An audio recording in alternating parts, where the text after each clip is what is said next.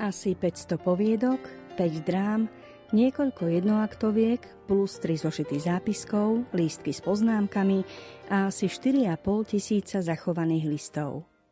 To všetko vytvoril za 25 rokov literárnej činnosti jeden z klasikov ruskej tvorby Anton Pavlovič Čechov.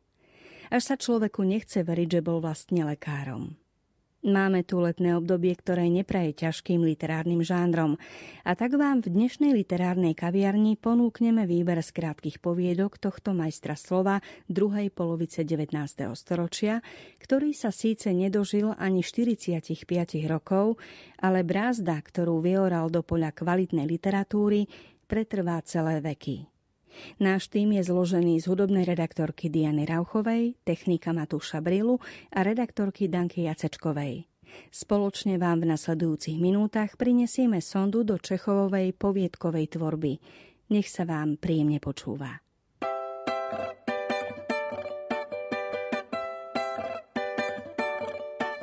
А пчелочка золотая, что же ты жужжишь? А пчелочка золотая, а что же ты жужжишь, жужжишь? Мне, что же ты жужжишь? А ёкала летая, а прочь не летишь. А ёкала летая, а прочь не летишь, летишь. Жаль, жаль, жалко мне, а прочь не летишь. Жаль, жаль, жалко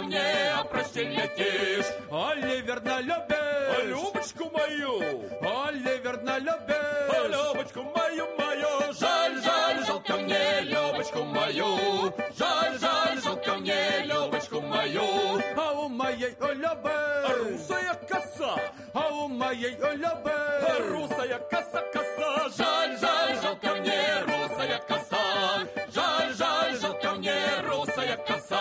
А лента голубая, пониже пояса. А лента голубая, пониже пояса, яса. Жаль,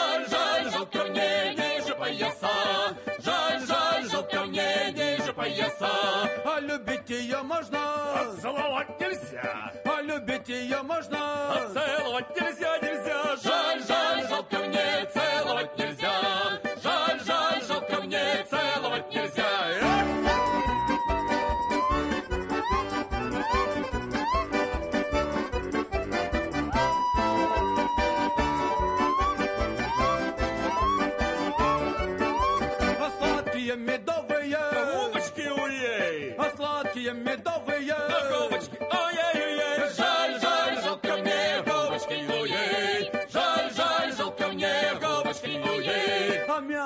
пуховые Сисечки у ей А мягкие пуховые Сисечки у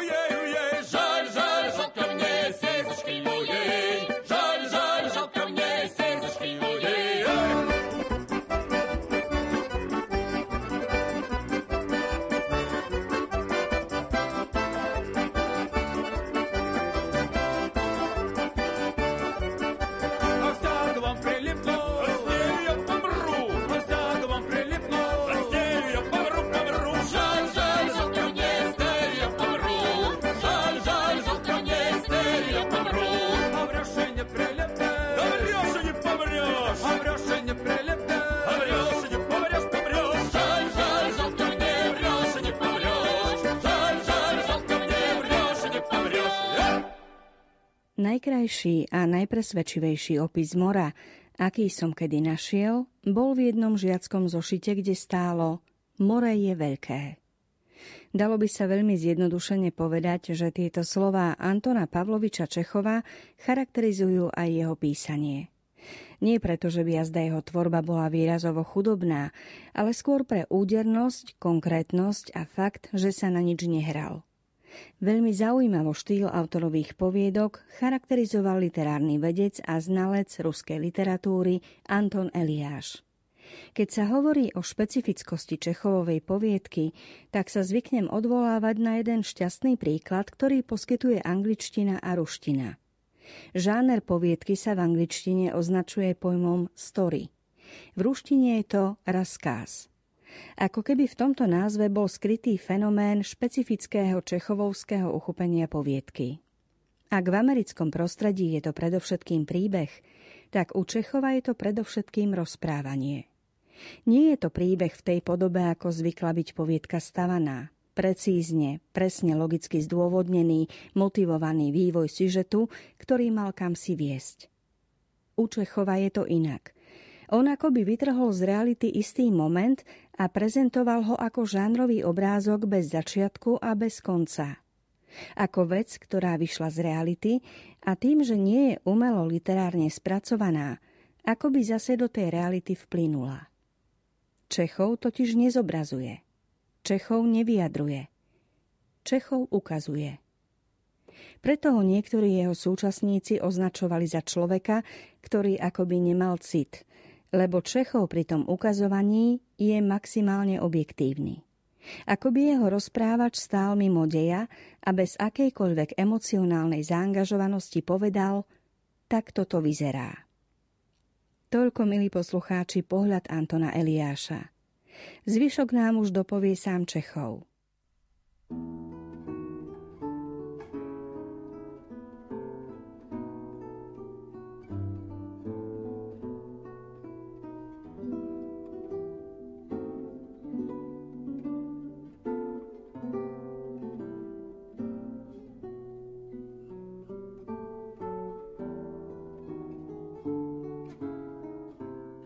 Ilia Sergejevič Peplov a jeho žena Kleopatra Petrovna stáli pri dverách a dychtivo načúvali. Za dvermi malého salónika sa rozhovor nezadržateľne blížil k vyznaniu lásky. Mali si ju vyznať dcéra Nataška a vidiecký učiteľ Ščupkin. Zabral, šepkal Peplov, triasol sa od nedočkavosti a medlil si ruky. Daj pozor, Petrovna, len čo začnú o citoch – hneď zober zo steny ikonu a dáme im požehnanie. Dolapíme ich. Požehnanie pod ikonou je posvetné a nedá sa zrušiť. Už sa z toho nevyzuje, aj keď to požení až k súdu. A za dvermi sa zatiaľ zhovárali ďalej.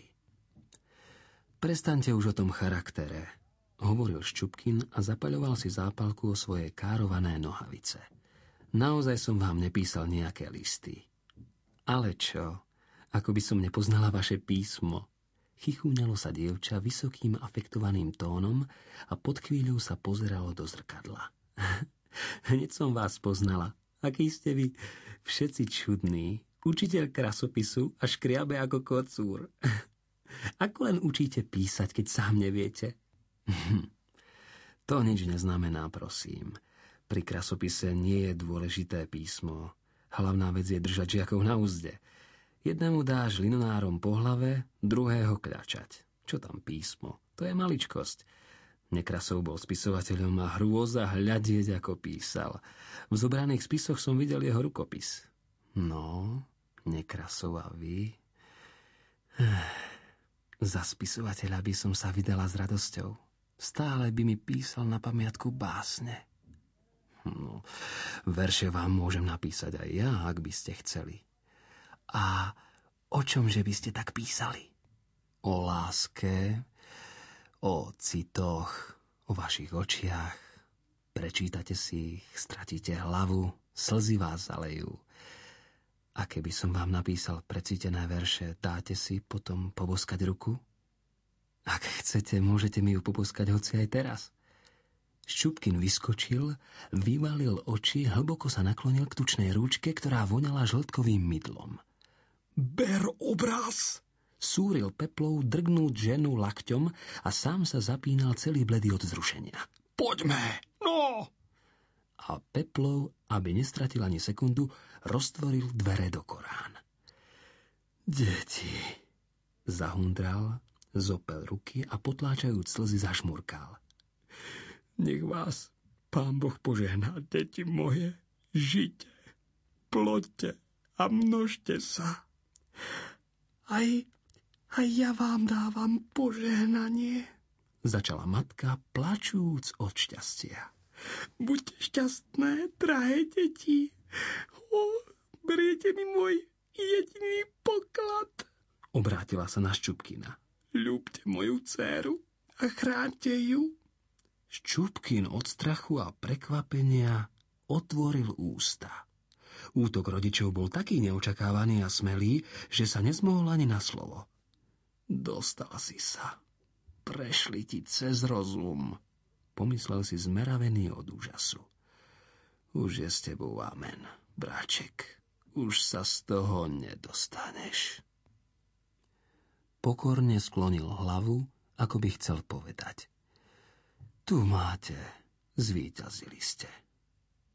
Dávam vám svoje po, po, požehnanie, pokračoval otec a aj on sa rozplakal.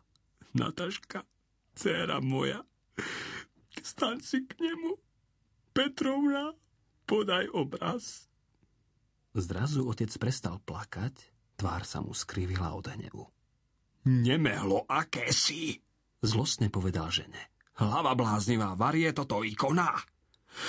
A Ježiš Maria. Čo sa stalo? Učiteľ krasopisu nesmelo zdvihol oči a videl, že je zachránený. Mama v rýchlosti na miesto ikony zvesila zo steny portrét spisovateľa Lažečníkova – Starý Peplov a jeho žena Kleopatra Petrovna s obrazom v rukách stáli zahambení, nevedeli, čo majú robiť a čo povedať. Učiteľ krasopisu využil zmetok a ufrnkol.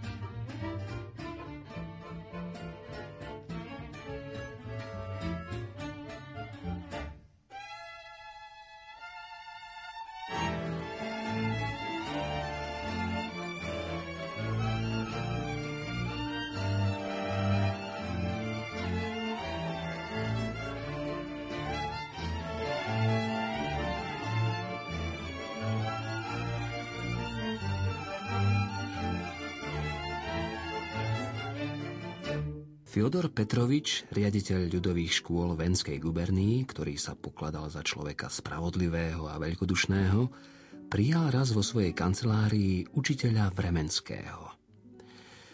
Darmo je pán Vremenský, povedal. Musíte ísť do penzie. S takým hlasom, ako vy máte, nemôžete pokračovať v učiteľskej službe. Ako ste vlastne oň prišli? Bol som spotený a napil som sa studeného piva. Zasypel učiteľ. Škoda, škoda. 14 rokov ste učili a teraz takáto pohroma. Pre takú hlúposť si pokaziť kariéru. Hm. Čo teraz mienite robiť? Učiteľ neodpovedal. Máte rodinu? Spýtal sa riaditeľ. Ženu a dvoje detí, vaša excelencia. Zasypel učiteľ. Zavládlo ticho. Riaditeľ vstal a nervózne sa prešiel hore-dole po miestnosti. Ah, raz neviem, čo s vami, povedal. Učiť nemôžete, na penziu ste ešte mladí a zasa nechať vás v kaši, ani sa o vás neobzrieť, to by som nerád. Ste náš človek, odslúžili ste 14 rokov, teda je našou povinnosťou pomôcť vám. Ale ako? Vžite sa do mojej situácie. Čo môžem urobiť? Zavládlo mlčanie. Riaditeľ chodil hore dolu a rozmýšľal. A zúbožený Vremenský sedel na kraji stoličky a tiež rozmýšľal. Zrazu sa riaditeľovi vyjasnila tvár, ba aj prstami luskol. Že som si na to nespomenul skôr, vyhrkol. Počúvajte, čo vám môžem ponúknuť. Na druhý týždeň odchádza správca nášho útulku do výslužby. Ak chcete, nastúpte na jeho miesto. To by bolo niečo pre vás. Vremenský, ktorý nečakal toľkú milosť, priam zažiaril. No výborné, povedal riaditeľ. Ešte dnes si napíšte žiadosť. Keď Fyodor Petrovič prepustil Vremenského, pocítil úľavu. Báž radosť. Už netrčala pred ním zrbená postava sypiaceho pedagóga a blažilo ho vedomie, že sa zachoval spravodlivo a statočne ako dobrý, dokonale poriadny človek. Veď ponúkol Vremenskému uvoľnené miesto. Ale dobrá nálada netrvala dlho. Keď sa vrátil domov a sadol si k obedu, jeho žena, Nastasia Ivanovna, si zrazu spomenula. Ozaj, skoro som zabudla. Včera bola u mňa Nina Sergejevna a prihovárala sa za istého mladíka. Vraj sa v našom útulku uvoľňuje miesto. Hej, ale to miesto som už slúbil, povedal riaditeľ a zachmúril sa. A poznáš moju zásadu. Nikdy nedávam miesta z protekcie. Poznám, ale myslím, že kvôli Nine Sergejevne môžeš spraviť výnimku. Má nás rada ako vlastnú rodinu a my sme pre ňu ešte nič dobrého nevykonali. Feďa, aby ti ani na um neprišlo odmietnúť. Svojimi fantami urazíš aj ju, aj mňa. Hm, ako ho odporúča? Polzuchina. Ktorého Polzuchina? Toho, čo na Nový rok hral v kasíne Čackého? Toho panáka? Za nič na svete. Riaditeľ položil lyžicu. Za nič na svete zopakoval. Boh ma uchovaj. Ale prečo? Pochop, mamička. Keď mladý človek nejde rovnou cestou, ale využíva ženské známosti, je to na nič hodník. Prečo nepríde za mnou sám? Po obede si riaditeľ ľahol vo svojej pracovni na pohovku a dal sa do čítania novín a listov. Milý Fyodor Petrovič, písala mu pani Mešťanostová. Raz ste povedali, že som znalkyňa srdc a ľudí. Teraz si to môžete overiť v praxi. Po tieto dni vás príde požiadať o miesto správcu v našom útulku istý K.N. Polzuchin, ktorého poznám ako vynikajúceho mladíka. Veľmi sympatický mladý muž. Keď sa s ním zoznámite, presvedčíte sa. A tak ďalej. Za nič na svete, povedal riaditeľ. Boh ma uchovaj. Odvtedy neprešiel deň, že by riaditeľ nebol dostal listy, ktoré odporúčali Polzuchina. Jedného pekného rána sa dostavil aj sám Polzuchin, zavalitý mladík s vyholenou žokejskou tvárou v novom čiernom obleku. V úradných veciach nepríjmam tu, ale v kancelárii. povedal riaditeľ sucho, keď si vypočul jeho prozbu. Prepačte, vaša excelencia, ale naši spoloční známi mi radili, aby som vás vyhľadal práve tu. Mhm. Zahundral riaditeľ a nenávisne pozrel na jeho špicaté topánky. Ako viem, povedal, váš pán otec je majetný človek. Nie ste teda utisnutí na toto miesto. Prečo sa oň uchádzate? Veď plat je tam mizerný. Ja nie pre plat, iba tak. A predsa len je to štátny úrad. Tak, tak. Mám dojem, že za mesiac sa vám tá funkcia zunuje a necháte ju, zatiaľ čo sú tu kandidáti, pre ktorých to miesto znamená zabezpečenie na celý život – sú bedári, pre ktorých n- nezunuje sa mi, vaša excelencia. Skočil mu do reči Polzuchin. Budem sa usilovať, čestné slovo. Riaditeľ vybuchol. Počujte, spýtal sa pohrdlivým úsmevom. Prečo ste sa neobrátili rovno na mňa? Prečo ste pokladali za potrebné obťažovať najprv dámy?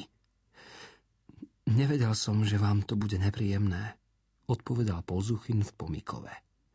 Ale Vaša excelencia, ak neprikladáte význam odporúčajúcim listom, môžem vám predložiť referencie. Vytiahol z vrecka Leicester a podal ho riaditeľovi.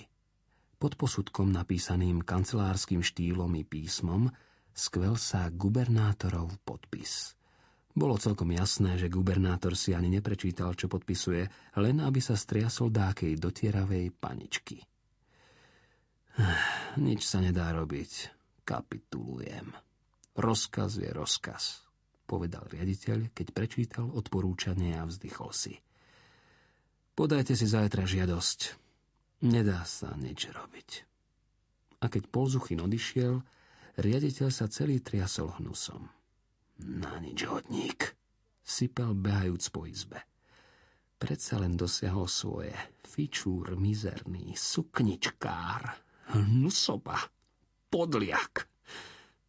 Riaditeľ si zúrivo odpľul na dvere, za ktorými zmizol Polzuchin, ale v zápäť sa zmiatol, lebo do izby práve vchádzala istá pani, manželka prednostu dôchodkového úradu.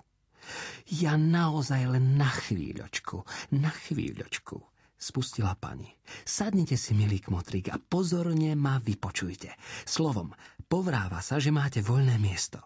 Dnes alebo zajtra vás navštívi istý mladík, Polzuchin – Pani štebotala a riaditeľ hľadel na ňu mútnymi, tupými očami, ako človek, ktorého obchádzajú mdloby.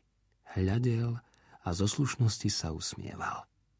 A keď riaditeľ na druhý deň prijal vo svojej kancelárii Vremenského, dlho sa nemohol odhodlať povedať mu pravdu.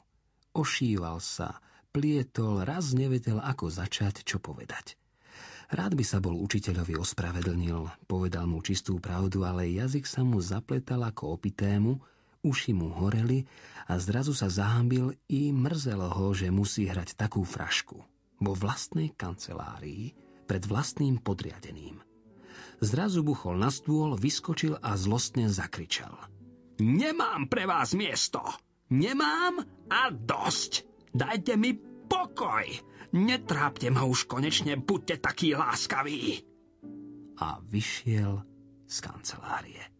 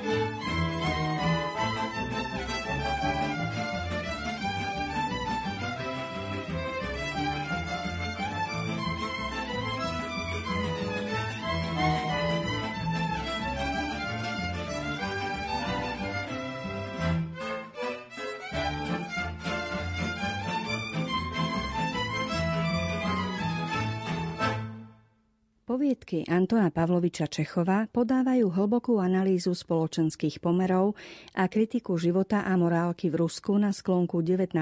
storočia.